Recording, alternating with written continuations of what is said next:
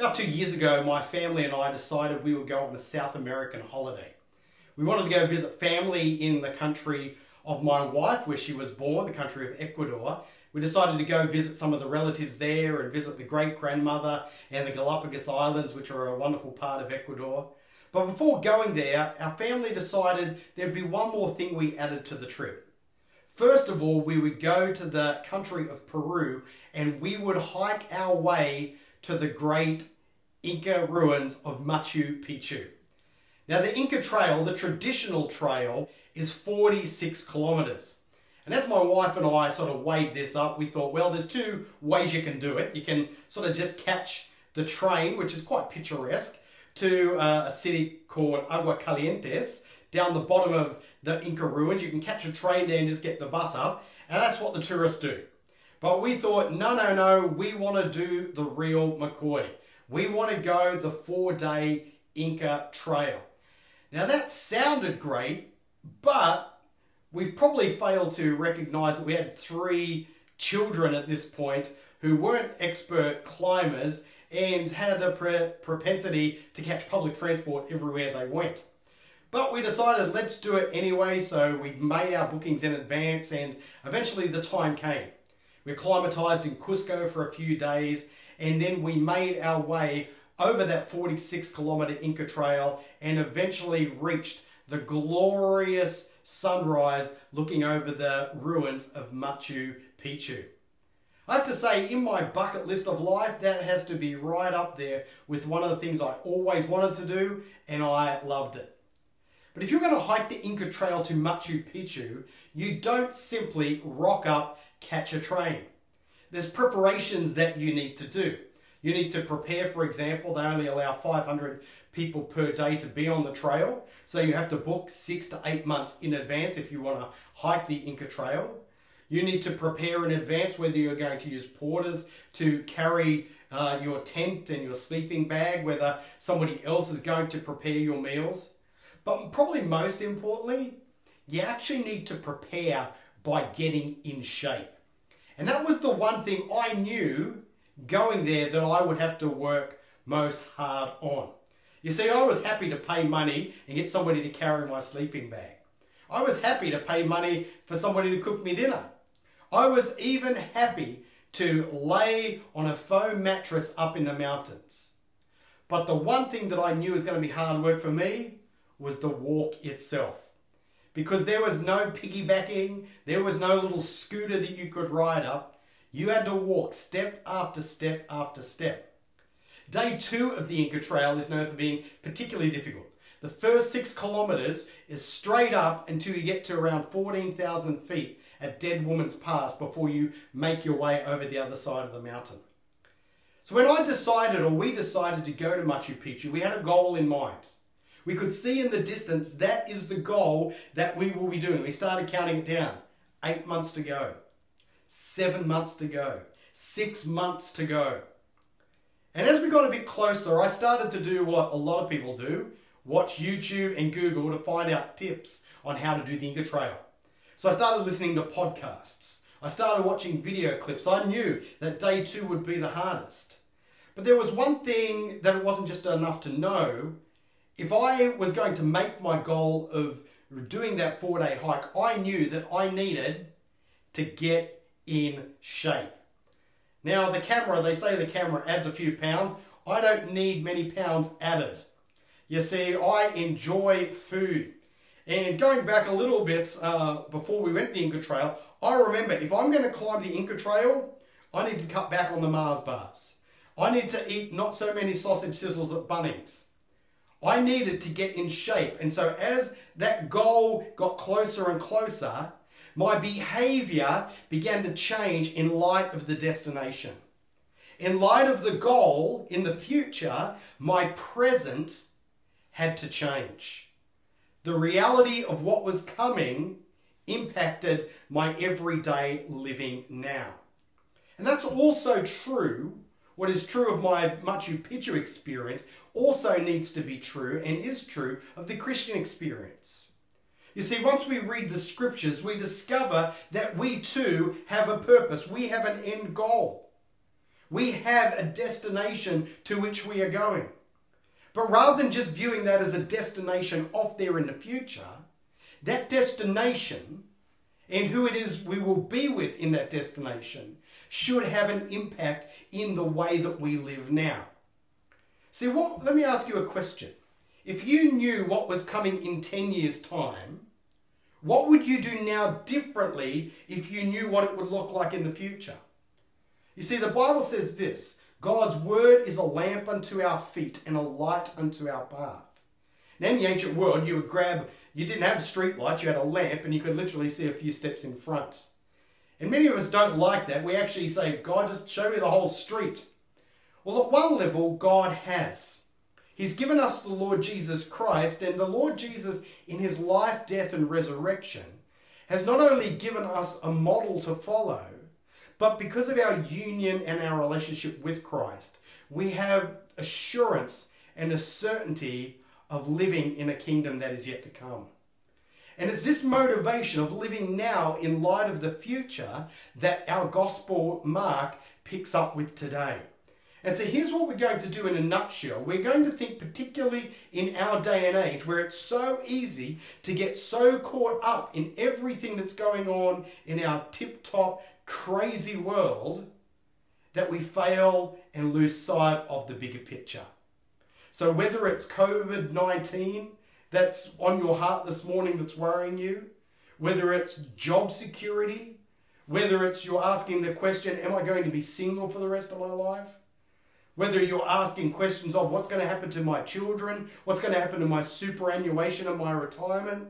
We have so many things competing for our, our attention and vying for us to consider it. But, friends, we have a greater goal and a bigger picture that we need to zoom back and have a look at. And as that picture that we look at today in Mark's Gospel, as we consider the transfiguration of Jesus. You see, the transfiguration or the, the metamorphosis of Jesus on the mountaintop is going to give us insight into a future reality that, particularly for the disciples at that day and age, gave them great impetus once they got down from the mountain. So here's what we're going to do. We're going to first of all walk through this passage. And as we go through this passage, we're just going to make, as a result, some theological reflections on what this means, why Mark included this in his gospel. And then finally, we are going to ask a so what question. What difference does this have to make with our day and age? As we come to our passage in Mark chapter 9, we want to ask the obvious question what is going on in the broader context? Well, if you read Mark's gospel, it basically falls down into two pretty distinct areas. Chapters 1 to 8 focus primarily on what we might say is the ministry of Jesus, the healing of the sick, the raising of the dead, the healing of the demoniac, the walking on water. Jesus, in the first eight chapters, shows and demonstrates his authority authority over nature, authority over the spiritual world, and authority over sin, as he is the one who can forgive sins. But then, as we come to the second half of the book, particularly in chapters 8, 9, and 10, there's a shift in focus as Jesus begins the journey, the long journey down to Jerusalem. In chapter 8, by way of background, we come to the place where they're at Caesarea Philippi. They're up in north of Israel at a beautiful spot. Uh, and if you go to Caesarea Philippi, even now you can see in the ruins that there was once an altar right in the heart of the city. The particular altar was dedicated to the Greek god Pan. And Pan, or its cognate and related word pas, means all or every. And this was sort of the, the ancient multiculturalism, multi religious place where it didn't matter what ethnic group you were from, didn't matter what religious background you were from, you could come and worship whatever God you wanted. So if you were a Hermes man, worship here. If you were Aphrodite or Diana, you could worship here. Zeus, no problems, worship here. It was sort of all people could worship whoever they wanted. And I've got no doubt that in that context, Jesus actually asks a penetrating question in Mark chapter 8. Who do people say that I am? Am I just another God to add, as it were, to the list, or am I somebody else? And he puts that question out there. Who do people say that I am? Oh, John the Baptist. Some say Elijah, maybe one of the prophets. And Jesus turns a question on them and says, Who do you say that I am? And the correct answer, of course, is given by Peter You are the Christ. And Jesus takes Peter's answer and he accepts that answer. But then, shortly after that, that reveals something at the end of chapter 8, which is new in the book. In his teaching, Jesus now focuses on the fact that he's going to Jerusalem and he'll be handed over into the hands of the religious leaders. He'll be crucified, he will be killed, and after three days, he will be raised back to life. And in chapter 8, 9, and 10, Jesus will continue this message. And yet, even though he speaks loudly, he speaks clearly, the disciples clearly don't understand. You see, while he's talking about death and the hard road of discipleship, they're having arguments over who's going to be the greatest. Can I sit here? Can I sit there? But Jesus comes, and within that context, with their fragile faith, we have this account where Jesus wants to give encouragement to them and a certainty to them as they make their own journey in becoming disciples of His. And then, by extension, for us, that we see in this account the exact nature of who Jesus is, with the same motivation and goal that we must follow in the way of the cross and the way of servanthood. So, as we come to chapter 9, verse 1, we have Jesus just coming to the back end of his teaching where he's been addressing the issue of discipleship. And he said to them, the disciples, Truly I tell you, some who are standing here will not taste death before they see that the kingdom of God has come with power. Now you'll notice what it says there. Some standing here will not taste death before they see the kingdom of God come with power. Bible scholars have discussed this, and many have said perhaps this is talking about Jesus' death and resurrection. And the idea is that some of you disciples here in my presence, Jesus saying, uh, you, you won't die until you've seen me exalted. And perhaps that's true, and uh, it is true in the sense that they did see him uh, taken up into the heavens. But clearly, Mark here connects it immediately to what follows in chapter 9, verse 2 and onward. And that is the account where Jesus is what we call transfigured, or using the Greek, metamorphosized, changing of appearance. So let's go back and look at verse 2. After six days, Jesus took Peter, James, and John with him and led them up a high mountain where they were all alone. There he was transfigured before them. Now we read here that there's three people that go with Jesus. Jesus had 12 disciples, but it seems that there was an inner three Peter, James, and John. And he takes them after this discussion about his death and their misunderstanding about his death, and he takes them up the mountain. And as he goes up the mountain, probably Mount Hermon, up in the far north of Israel, we have this marvelous situation that takes place where Jesus is transformed. Now, we get a clue here and a hint that something special is about to happen. It says they went up to a high mountain. Now, Israel doesn't have too many high mountains, and it's not that Mount Hermon is super high, but when we hear high mountain, we should go back in, at least in our hearing, to the Old Testament because mountains are where God does his revealing. So if you were to go back to Exodus, for example, you would find that God reveals himself on the mountain. He gives his commands to people on the mountain, revealing who he is and what he asks of humanity. You go forward a little bit further in the Old Testament and you'll see Elijah there on Carmel calling down fire from heaven. And God shows up on the mountain. In Matthew's Gospel, we read that Jesus, early on in his ministry, goes up the mountain and begins his famous Sermon on the Mount. God reveals things in mountaintops. And so here we have Peter, James, and John. They're led up the mountain where they were all alone then he, Jesus, was transfigured before them. What an amazing sight. This, this story, by the way, it's one of those helpful stories where the narrator of the story, or the person telling it, adds a few little details which are quite significant. And as we come to the, the passage, a couple of things stand out. First, the clothing. There he was transfigured before them, and his clothes became dazzling white, whiter than anyone in the world could bleach them. Forget your Napisan, forget your beautiful white capped mountains there at Mount Hermon. Jesus is white, white, spectacularly bright. It says in the in the Psalms that the light is like a garment around our glorious God. And here we get this wonderful picture of astonishing beauty as Jesus is there in this dazzling white that even in the original language, there's this emphasis on shining white intensely. Okay, Jesus, his clothing is what we are drawn to. There is something very different here. And it's as if heaven pulls back just for a moment the reality of who Jesus is. And the disciples see more than just a carpenter, they see more than just a teacher, more than just a miracle worker. They see this wonderful image of their glorious Lord in a ray of light. Verse 4 And there appeared before them Elijah and Moses, who was talking with Jesus. So we've got clothing here, but we've also got company. Who's the company? Two heavyweights. You've got a Moses, who gave us the law, the Pentateuch, the commandments. And you have Elijah. Elijah was the one who would come before the promised Messiah, and Elijah would be the one who would prepare the way for the restoration of the kingdom.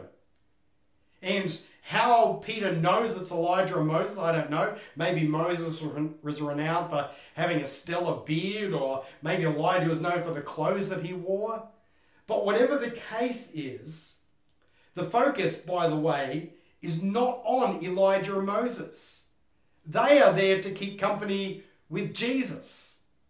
And that's what's going on. They are talking with Jesus. Now, we don't hear any words that they say because, again, they're not the focus. We will see that the Father will talk about not Moses, not Elijah, but we'll talk about Jesus and say, listen to him.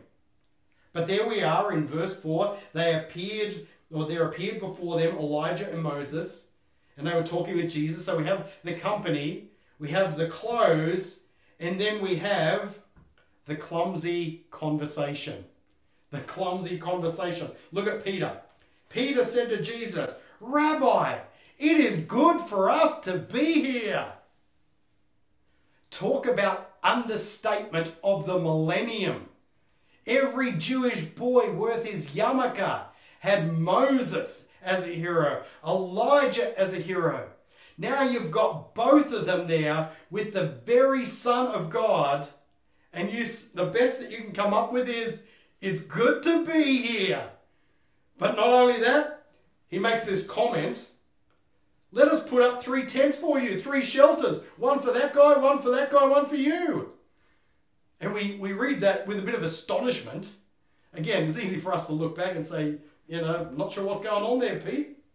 But look at verse 6, it explains what's going on. He did not know what to say, for they were so frightened. Can you picture it? Pete is there, James and John.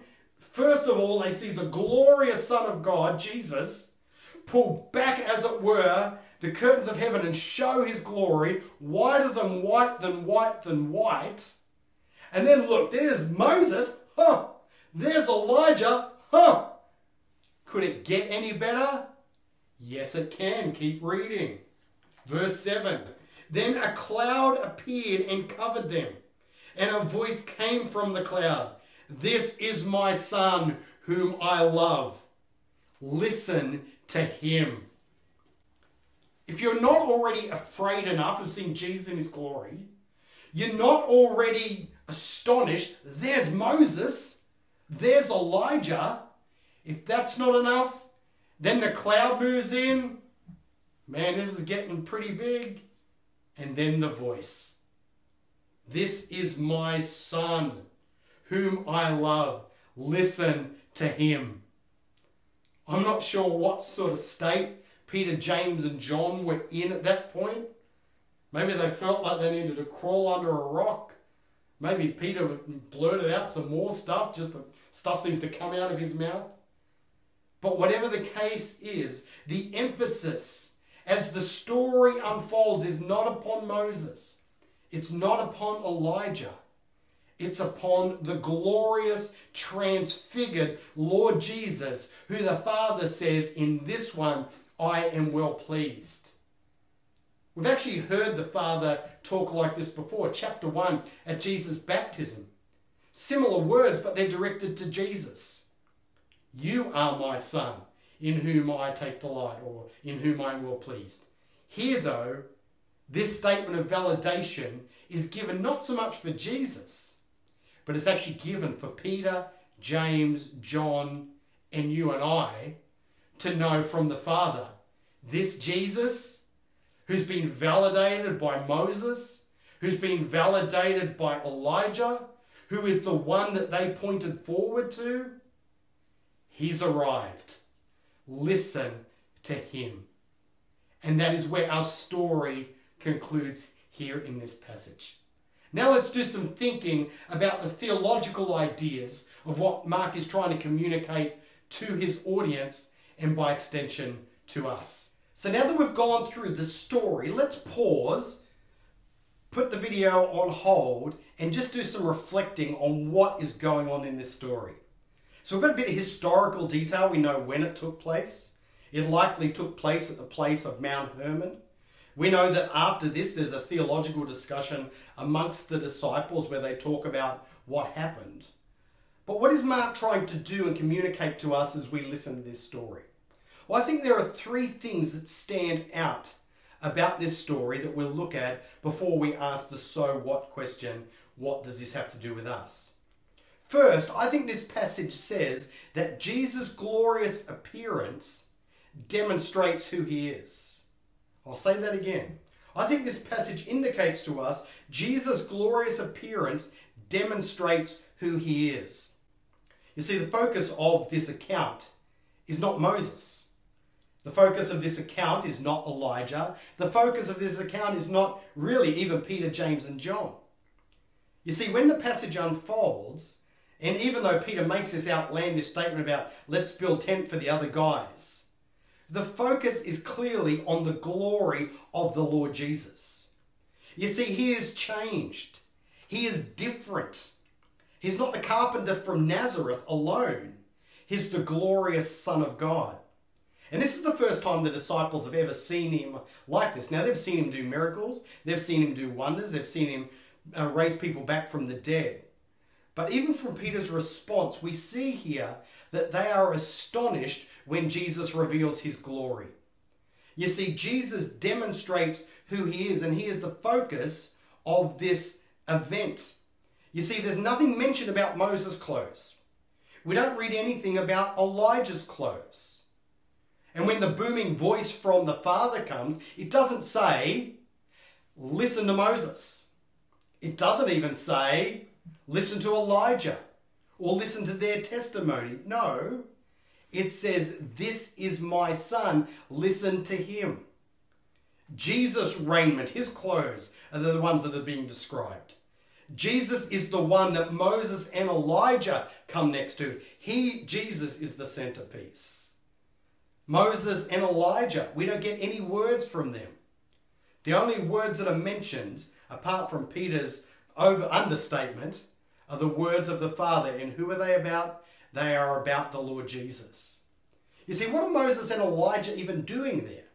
Well, as I said, Moses represents the Old Testament law and the great parts of Scripture. And certainly, if you were to ask any Jewish person in Jesus' day, Moses was the one who gave them that which was closest to their heart, namely the law.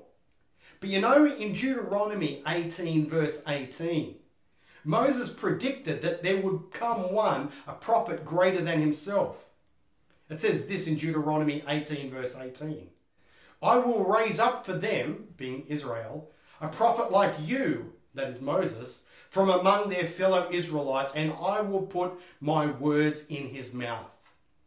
Moses is there to represent that one greater than himself, the one he anticipated, had now come.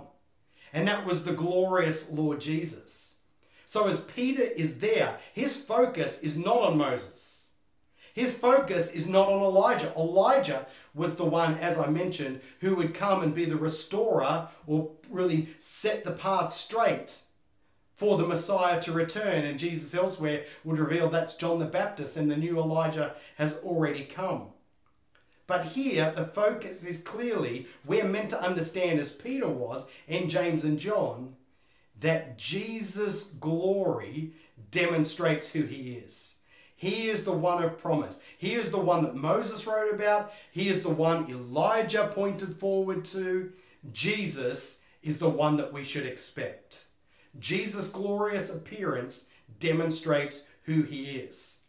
But there's a second thing I observe in this passage, and that is this Jesus' glorious appearance depicts the certainty of our future. Jesus' glorious appearance depicts the certainty of our future. Now, one of the things that's going on in Mark's Gospel, Jesus, particularly in chapters 8, 9, and 10, we have a bit of a cycle that goes on. It normally starts off with Jesus uh, will do a miracle. The disciples will usually have a response. Jesus will then give a teaching on discipleship, which is usually misunderstood. And then the disciples will say something and Jesus will offer some sort of correction. And here, as we come to this passage, Jesus will continue to do that, but as he continues to prophesy and predict what will happen to him, he wants to give these disciples assurance that though he, they are going to Jerusalem and he will die, he will be raised back to life. Jesus has spoken to the disciples about this, and maybe just within the context of chapter 8, they, and even in chapter 9 and 10, they're still confused. They're focused on the here and now. They're worried about bigger things. Who's going to be the greatest? Can I be at your right hand? Can I be at your left hand? And they have these questions going around in their mind, and God, in His grace, as the Lord Jesus goes up on the mountain, Jesus reveals His glory. The Father offers this validation this is my Son, listen to Him. And it's as if to say, I am fully in control. I'm going to give you a glimpse of a coming reality. I am the true King. And it's like He pulls back the, the, the curtains of heaven and he shows momentarily his great glory. That he is more than just a carpenter, that he's more than just a religious teacher, that he's more than just somebody going around sharing good news. He wants to reveal that he is the living Son of God and that that reality will soon come to pass. Yes, they are on their way to Jerusalem, but that is not the end goal the end goal will be when the Lord Jesus Christ is exalted. And one day he will no longer be having to hide, as it were, his glory, but every knee will bow and tongue confess that he is the one who has come, that we might bow and acknowledge he is Lord to the glory of God the Father. But his doing this, his revealing himself, I think partly is due to the fact that he wanted to show the disciples, just to give them maybe that encouraging glimpse keep going, everything I said will come to pass. The Son of Man will be delivered over to the Gentiles, he will be flogged, he will be crucified, but on the third day he will rise from the dead. Jesus' glorious appearance depicts the certainty not only of the disciples, but also of our future. And this brings us to a third observation that we can make from this passage, and that is Jesus' glorious appearance demands a response in the present. Jesus' glorious appearance demands a response in the present. Many years ago, I lived in the great city of Chicago, one of the best cities in the world, and I say, Chi Town is my town. I love the city of Chicago.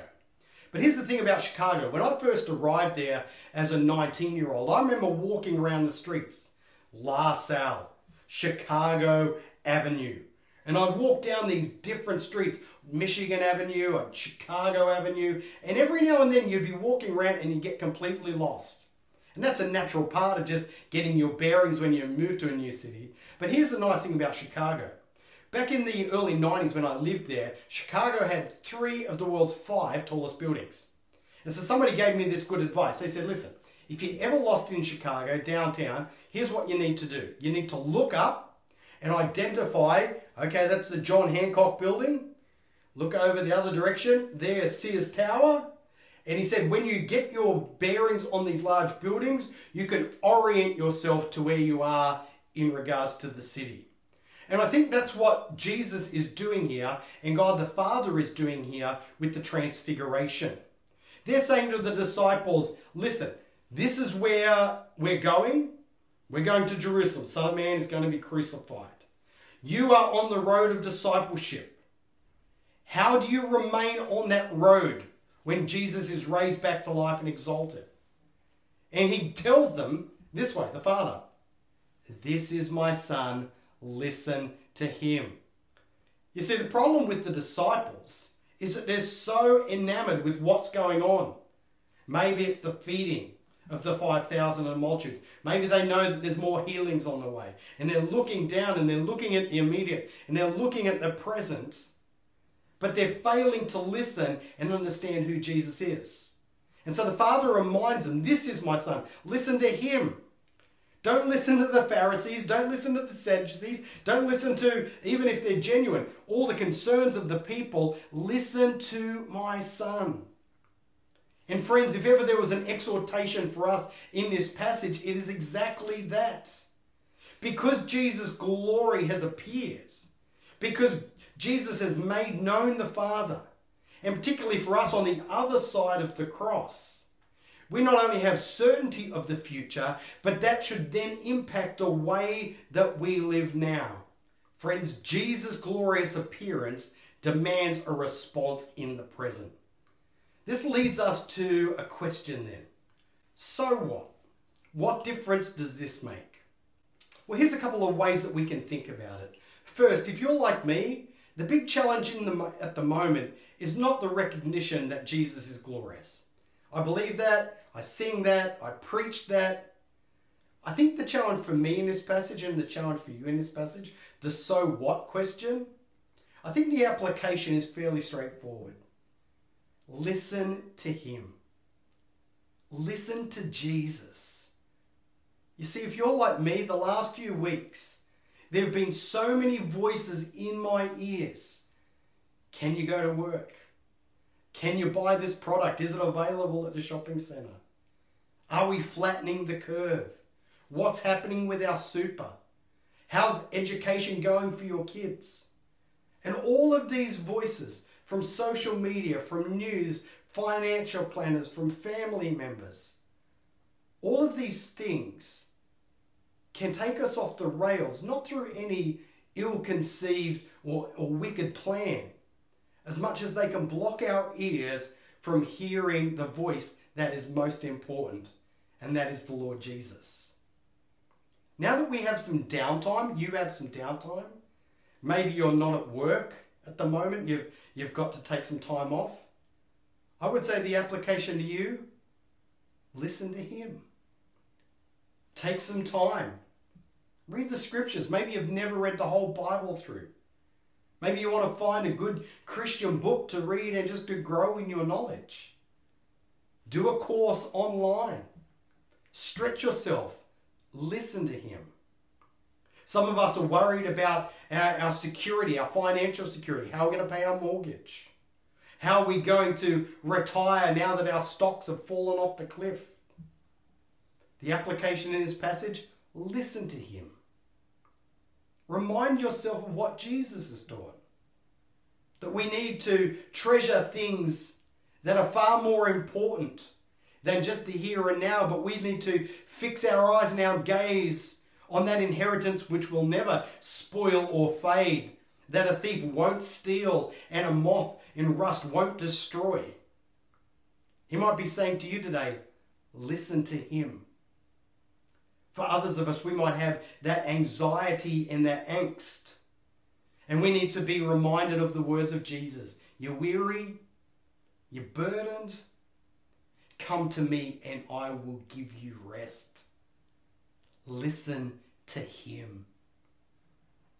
Friends, I think as I prepared for Machu Picchu, knowing the destination, knowing that's where I was going, it changed how I behaved in regards to what I ate, exercises that I would do, things I would need to start doing, things I needed to stop doing. Friends, you and I are on a journey to that celestial city where we will bow before that King who is glorious, who his splendor is wrapped as a garment around him, and we will delight in him. How do we know that's true? Because he has shown us as he's shown the disciples. For us now on the other side of the cross, even more so as we celebrate the resurrected Jesus. But if you're like me, it is so easy to come down the mountain and to get consumed in the day to day affairs that we forget the big picture. Friends, we need to live today in the present in the light of that reality of the future that is yet to come. A few years ago, I got a GPS for Father's Day. And I remember it's fantastic. It had Sean Connery's voice on it. And so you'd be driving along and it'd say, in 500 meters, turn right. And it was fantastic hearing that. And every now and then I'd be driving along and I'd get uh, just taken up with the dulcet tones of Sean Connery that I'd actually not pay attention to what he would suggest. And he would say, in 500 meters, turn right. And 500 meters would come and I'd just keep going, waiting to hear the next command from Sean. But in doing so, I would sometimes miss the, the turn and I'd keep driving. And then he would say, recalibrating recalibrating. And then he would come up with a new plan to get you where you needed to go. Friends, may God recalibrate our lives around the reality that Jesus is glorious. Jesus is Lord. He's demonstrated it on the Mount by demonstrating who He is. He's shown us the certainty of our future. And that reality needs to recalibrate the way that we think about going through life. Whether that's taking our anxiety and recalibrating into the truth that Jesus is Lord. Whether it's thinking about our finances or lack of finances, and we need to recalibrate and trust in Jesus as Lord. Whether it's being anxious about what the future holds for our work for our family, all real concerns. But the exhortation to you and I this morning this is my beloved Son. Listen to him. May you and I have ears that are willing to hear and hands and feet that are willing to obey for Jesus' sake. Amen.